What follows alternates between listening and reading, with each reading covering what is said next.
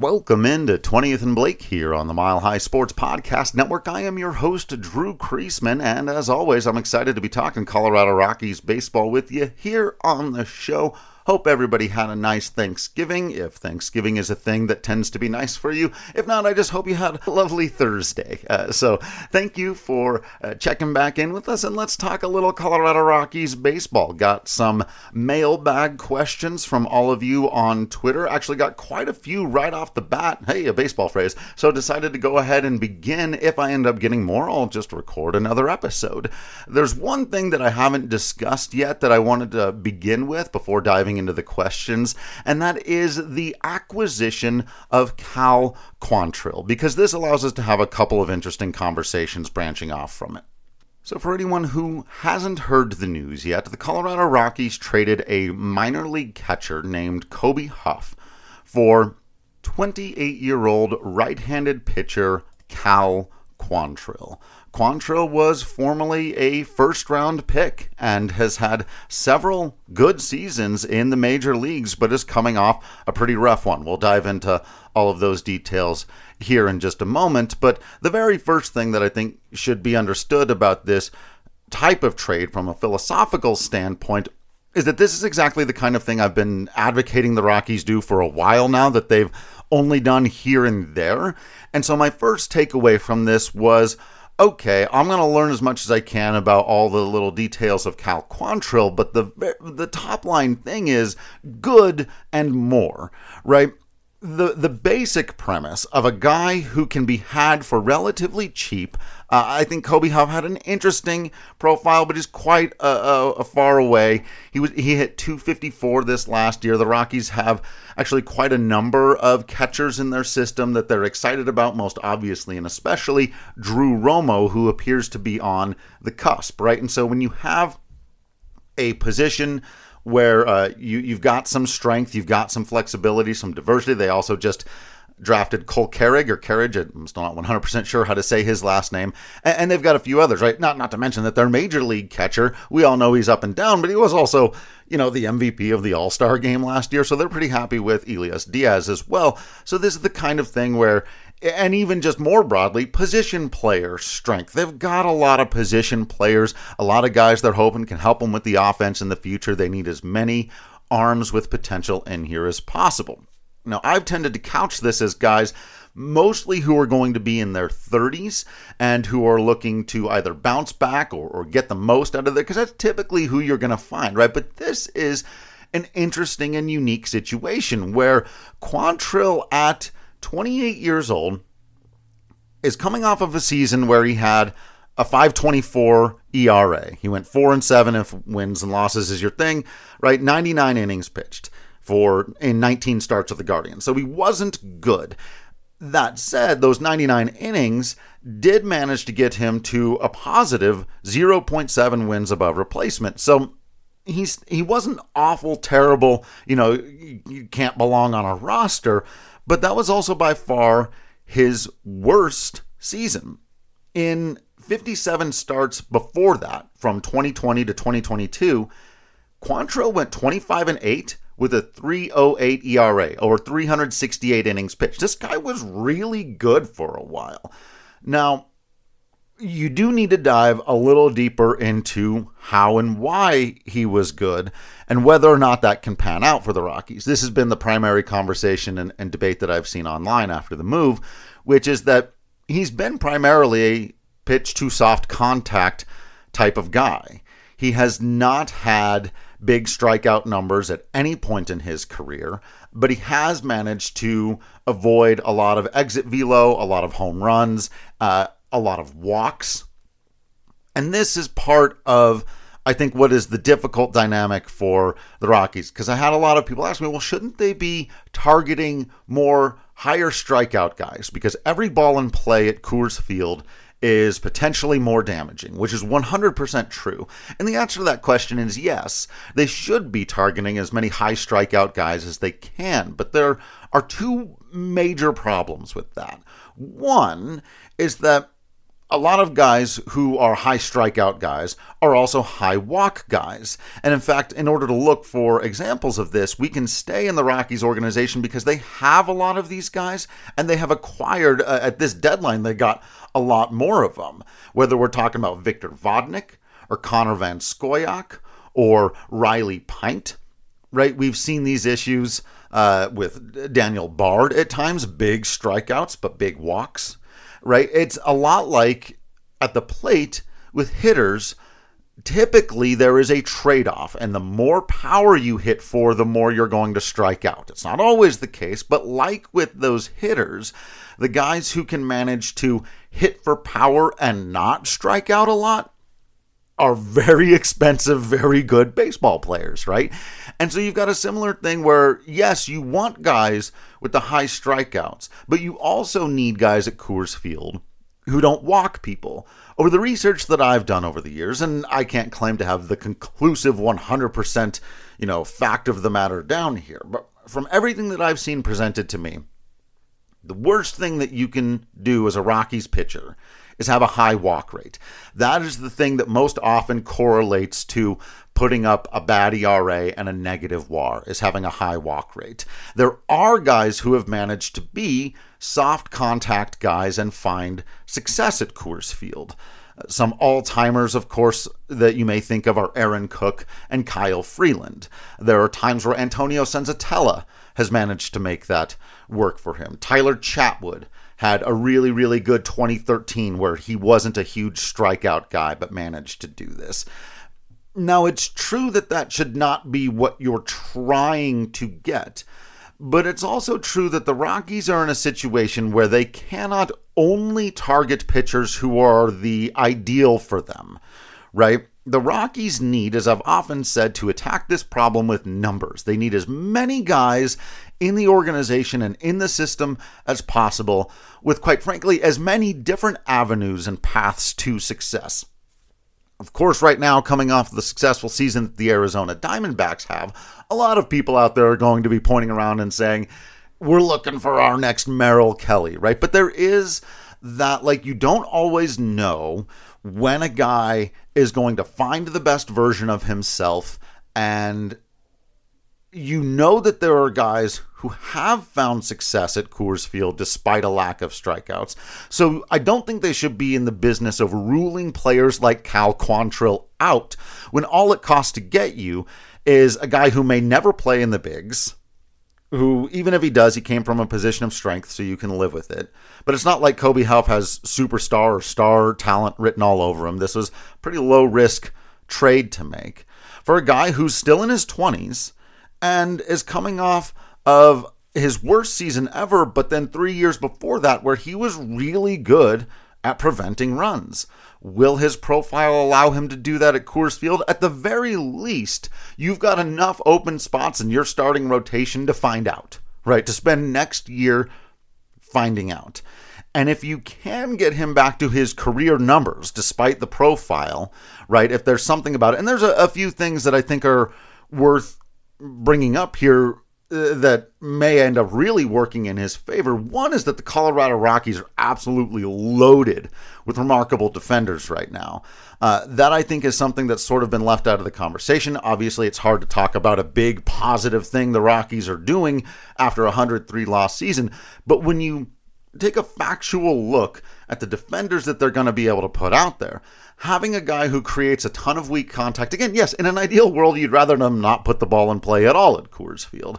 But if they're going to, this defense Ryan McMahon at third, Ezequiel Tovar at short, Brendan Rodgers at second, and you know they've got all kinds of interesting potential at first. If it's Michael Toglia, then you've got another Gold Glover there. But at the very least, with those other guys, you've got solid defense and first, and then the best outfield defense they've literally ever had, no matter who they put in right.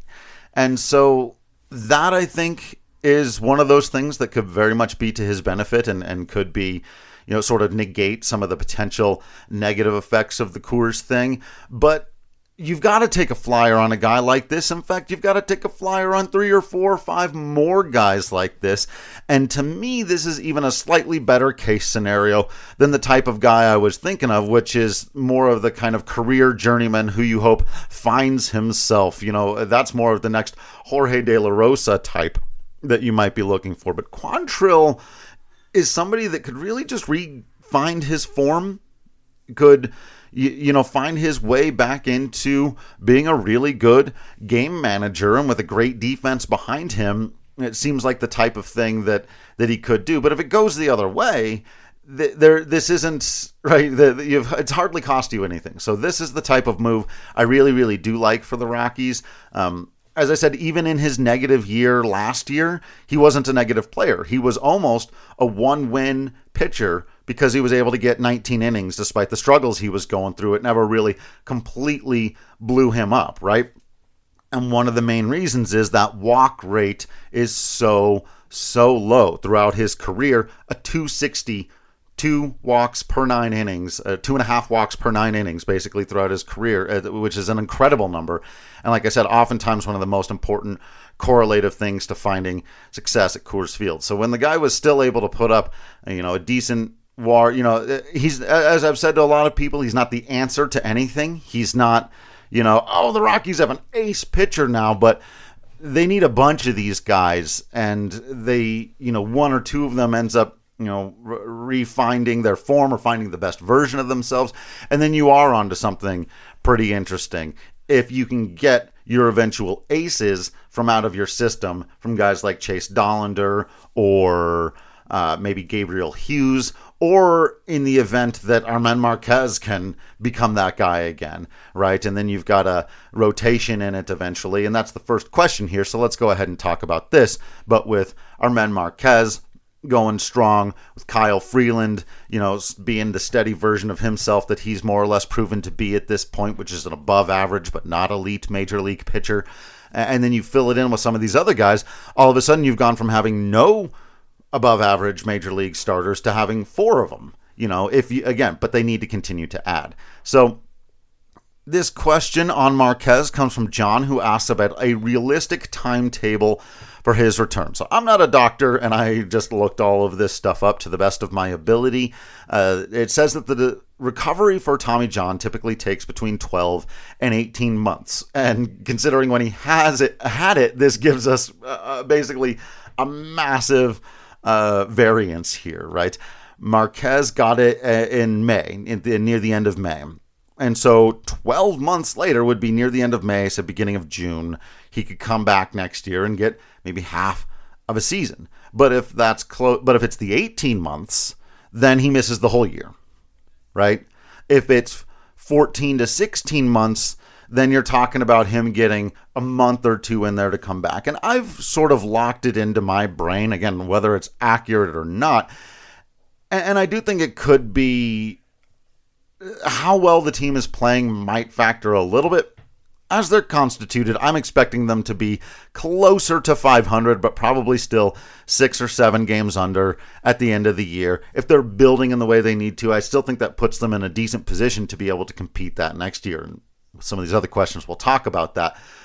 So for Marquez, I don't think there's going to be a need to rush him back, but if they're playing over their heads, if somehow they're two or three games above 500 going into July and all of his rehab has gone really well and, and they think they're within striking distance of something, then I could see, yeah, bringing him back and, and trying to get the most out of him. But you also, you know, the, the history of the, of the Tommy John is usually that it takes – you know, uh, about a month even of like pitching through it to get back to where you were before. Uh, Adam Ottavino went through a similar thing like that. So, you know, I, I think the most likely scenario is that the Rockies are out of it by the last couple of months, and Marquez is able to come back and make, you know, seven or eight starts over the course of you know and and eight might even be pushing it so maybe maybe six six or seven starts, and that would be getting more than a month worth of time back. I, I think again that's that's like a, a realistic but good a realistic best case scenario, if that makes any sense. Um, and and so you're looking at building on that for going into the next year. But you hope that he gets at the very least uh, a month, four or five starts. You know, maybe they they bring him out of the bullpen if they just need to get him a little bit of extra work or, or whatever that they they need to do. But I I do think we'll see him next season, but I think it's unlikely that it's in a role that you know can can help the Rockies have a better year. Unfortunately, I think by the time he's ready to come back, that will probably have been decided, but we'll see. We will see. Uh, Mark asks about Yanquiel Fernandez making the opening day roster and uh, wants the answer to be yes. I, I, I am maybe going to disappoint you here. Uh, Yanquiel Fernandez, for those of you that don't know, and I imagine most people listening to this do, but he's uh, 20 years old still. Had a monster year this last year. Was really exciting to see. Hit 17 home runs in uh, just 268 plate appearances at the high A level, moved up to double A, continued to hit home runs at a really nice rate, but did struggle beyond that. The strikeouts really went up. Uh, you know, only managed to hit 200 in 56 games. So I think it's a bit optimistic to hope for him to be on the opening day roster next season. Not completely out of hand, not not completely out of the realm of possibility for a few reasons. One, guys do at this age, you know, they they can develop quickly. And Bill Schmidt has been a bit more aggressive when players, for example, Ezequiel Tovar, have done that. And Tovar played all of last year. Uh, for most of the time, he was the youngest player in the National League, right? And so if Fernandez shows up to spring training and is just tearing the cover off the ball, I don't think it's impossible that they carry him in right, especially because right field is a spot right now where there's a big question mark, and it's his position. And because Zach Veen wasn't healthy this last year, and I think he had kind of carved out the heir apparent there uh, for a while until he went down with that wrist injury there. And there's just no obvious answer. If you've got you know, Charlie Blackmon is your DH and Kris Bryant is at first base, you know, that buries Elehuris Montero a little bit. Do they trade him in the offseason? But if Kris Bryant is in right field, then you don't really need to, you know, they're not going to be pushing up one of these younger guys. And so that's the main reason why I think it's unlikely. But I do know that they're looking for more they need more power. They keep talking about needing. We all need, know that they need more power, and this guy's got power.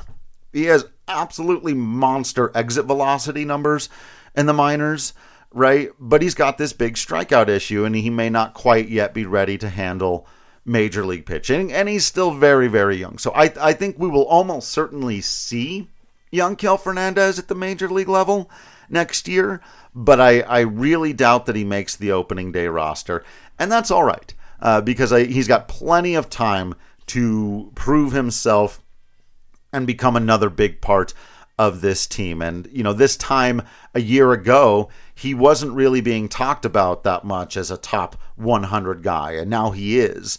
And so I think that's, you know, great for the Rockies organization, especially if they can get Zach Veen to recover and put himself back in top 100. Then you're feeling pretty good. So Here's another one that comes in that's uh, sort of similar, since we're talking prospects here. Uh, another Mark, different Mark, asks, I'm just now realizing two, two marks in a row.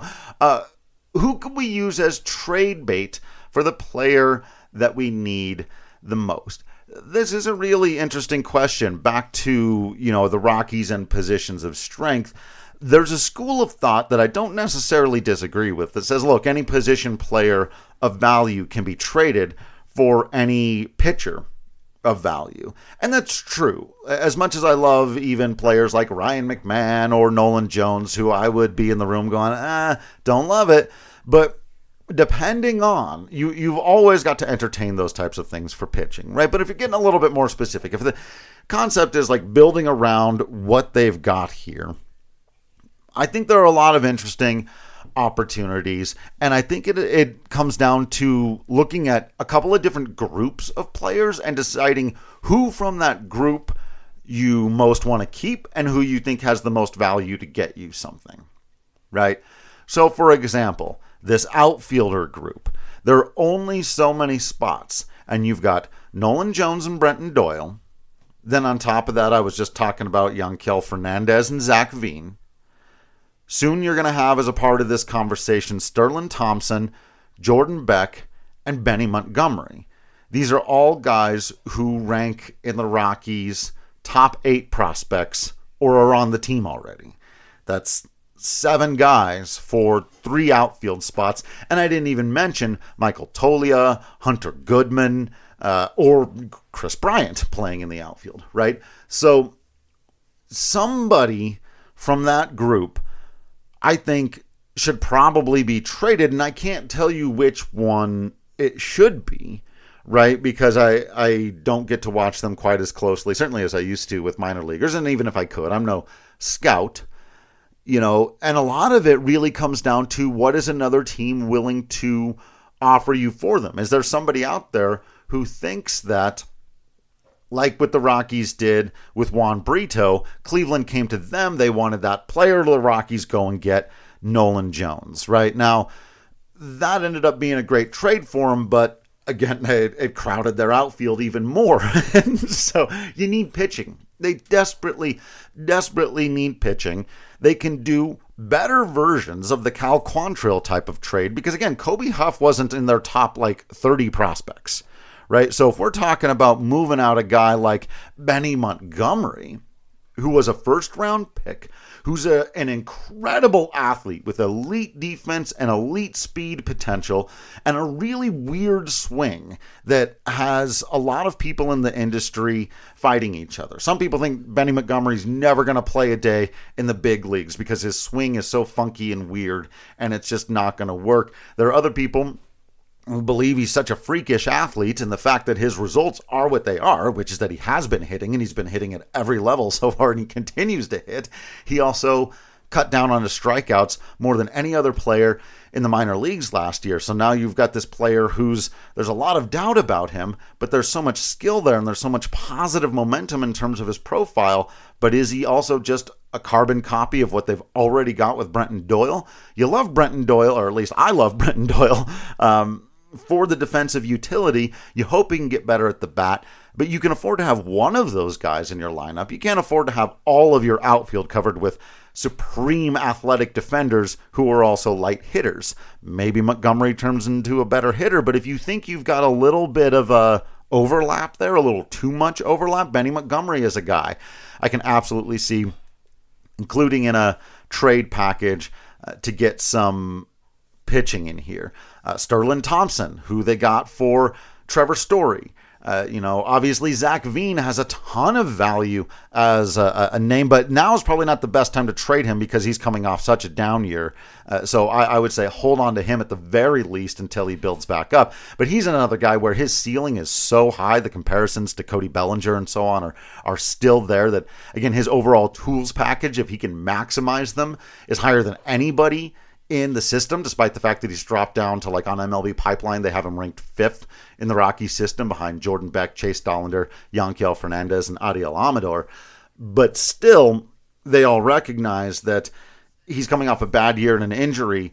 And if he gets himself right and fully maximizes what he's capable of, he could be as good, if not better, than anybody on this list. You've got a guy like Hunter Goodman, who has proven that his bat clearly can play but you're not quite sure where he fits defensively, how much defensive utility he has. Does that fit in with your, you know, team makeup as this tremendous defending team? Did somebody out there take a look at the home runs and RBI from a year ago and decide they want Hunter Goodman as their DH and they're willing to part with some pitching to get him? All that stuff has to be on the table. The good news is here that there's a lot of different guys the Rockies could choose to move. And that's before you even start getting into things like I, I, talked about at the major league level, where there aren't enough spots for Charlie Blackmon, Kris Bryant, Michael Toglia, Hunter Goodman, and Elehuris Montero. Montero is a guy who's stuck in a weird and interesting spot. If it was up to me, the year would probably begin with him at first, Bryant and right, and Blackmon at DH, but that buries Toglia. Oh, Sean Bouchard is another guy that I often forget about in here as well. There's another outfielder who, again, some people think has a lot of value, some people think has some value. If anybody offers you pitching for Sean Bouchard, you've got to jump on that. Uh, but if they offer you pitching for somebody else, Toglia or, or, or, Montero, you can go, well, we've got Bouchard. You know, right? That's how that kind of works. You just, again, those, it's a glut of outfielders who can hit and, and corner guys who can hit. And you need pitching. So any move that they make in the next couple of months that moves out a position player from this group. Uh, you know, up the middle is a little bit different. You still got it with a guy like Adael Amador who can play shortstop and second base and has this tremendous contact profile. Again, there's nobody who's off limits, but you you don't want to be in the business of trading too many of those guys. Um, now that you've already traded a catcher, be careful there. You love Drew Romo, uh, maybe you love Cole Carrigg, but still, you need a certain amount of depth at that position. There's only so many guys that can play it but getting pitching in here is a big, big must. All right, Julio asks quarter billion dollar question Can the rotation be saved and developed in time for a serious run during these young players' window, and how? Well, how is going to be a much more difficult part to answer. I will say, yes, it can. One of the things that I think is worth remembering not that you want to recreate exactly the 17 and 18 run, because obviously that should have lasted longer. I think anyone who's really educated in that time and being honest with themselves recognize that that window of time probably should have opened a little earlier and and closed a little later. Right? A lot of bad decisions were made that limited that window of contention. But also when you look back on it, you can see that in 2014, 15, and 16, there was a lot that was building toward the good teams of 17 and 18 that you didn't necessarily realize at the time. Right. The two big obvious ones were DJ LeMahieu and Charlie Blackmon. During those years, there was a lot of debate about whether or not those guys could be anything for that team. Uh, those are kind of the early days of my writing about it, and I remember Charlie Blackmon being called, you know, a fourth outfielder and DJ LeMahieu getting compared to Darwin Barney. Like there were all kinds of weird, right? Because the team wasn't winning yet. There, uh, you could cast doubt on almost any part of it that wasn't Tulo or Cargo, and those guys kept getting hurt all the time, and so it, it really got to the point where people believed that they should have been traded. One of them was right. It, it became this big weird mess, and it was hard to sit there on the day that Troy Tulowitzki was traded in 2015 and go, you know, less than two years from now, this team is going to go on one of their better 300 game stretches over two seasons that the franchise ever has. And they're going to do it primarily with players they already had in the organization. That starting rotation, you know, when those guys were in the minors, Jon Gray was absolutely considered a top prospect, but Kyle Freeland wasn't a top 100 guy. A lot of the shine had come off of Tyler Anderson. He started as a a top prospect, but did not finish his minor league career as one. And the injury problems were already starting to show there. Uh, you know, I think people forget how valuable guys like Chad Bettis were to that team, that Antonio Senzatela and German Marquez really had their ups and downs for those first couple of years, but that rotation really was the difference maker. If you go back and look at the 2016 team, that was probably a better group of position players. They already had Nolan Arenado coming into the peak of his powers, and DJ LeMahieu starting to prove that he could really hit, and Charlie Blackmon coming into his peak. Uh, Trevor Story 2016 was his ma- massive monster rookie season, right? And so all of that was there, but they couldn't win because they didn't have the pitching. And the pitching they got that put them over the top wasn't Randy Johnson and Curt Schilling. You know what I mean? It wasn't Pedro Martinez. It was German Marquez and Kyle Freeland and Jon Gray and Antonio Senzatela, and then a smattering of these other veteran guys like Chad Bettis uh, for a little while in there. Tyler Anderson had a good end of the 2018 season. But that's what I think they need to be on their way toward recreating. Right, your new Nolan Arenado is probably Nolan Jones, is, is in terms of like your overall WAR, your star player, where you're getting elite level production both at the plate and in the field. That's your Nolan Jones, right? Your DJ LeMahieu is Brenton Doyle guy who's not giving you a ton on offense yet, but is doing massive things on defense. And also, everybody in the clubhouse loves him and wants to play with that guy, wants to play for that guy. He just brings all those types of intangibles, right? And now you're looking for, you know, Ezequiel Tovar as your, why not Trevor Story? You know, uh, they play the same position, slightly different profiles, right? You're, you know, you had your David Dahl in there for one year being a, an all star they've got those guys in my mind. To your to your point, these position players, but those guys were around for a little while before the pitching turned them into contenders, and then they were able to do it. So what you hope is that, yeah, in two years, again, I I really do believe that 2025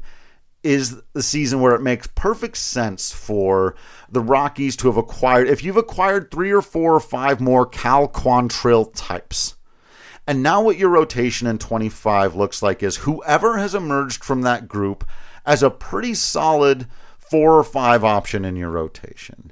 You've graduated, hopefully, a Chase Dollander to be your new Jon Gray, uh, but better, uh, hopefully. That, again, in a best case scenario, right? That Marquez will still be in his early 30s at that point. He'll be fully recovered from Tommy John, and he can be your solid number two. That Kyle Freeland as the Denver guy on a team that's actually ready to compete a little bit, plays as a pretty great number three. And then, like I said, your four five are either filled out by other young players like Gabriel Hughes, who's maybe gotten back out there and proven himself. Uh, they've got a few other prospects who really jumped up uh, the list, including guys like Sean Sullivan, Jack Mahoney, uh, Joe Rock. Uh, they've got some interesting ones out there. You, you never know with prospects, but again, we'll, we'll have a lot more information by 25. But I think they, th- those are the guys. And if it doesn't happen in that window, then you do have to go out and, and try to maybe even sign some guys. And I've talked about spending money on pitching, maybe something the Rockies need to just get over themselves and do a little bit when it's so obvious that that's what you need.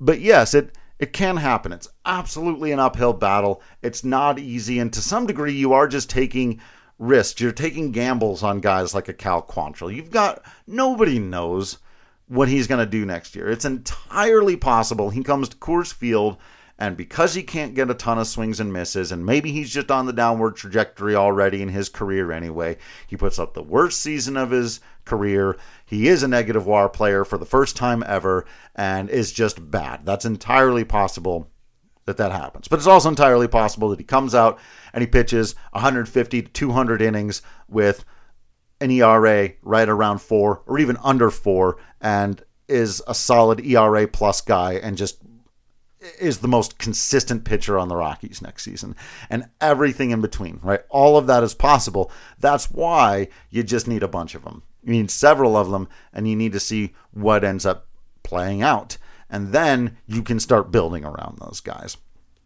I do think that that is the plan, obviously, because I think it's the best plan. I hope it's the plan because it's the one that just makes the most amount of sense. They do have some money to spend this offseason and haven't spent any of it by my calculations, just based on what they've done before, projecting out a little bit, guessing and whatever. 15 million ish that they've got if they want to just sort of continue to grow the way that they have and meet what they basically just meeting what they did last year.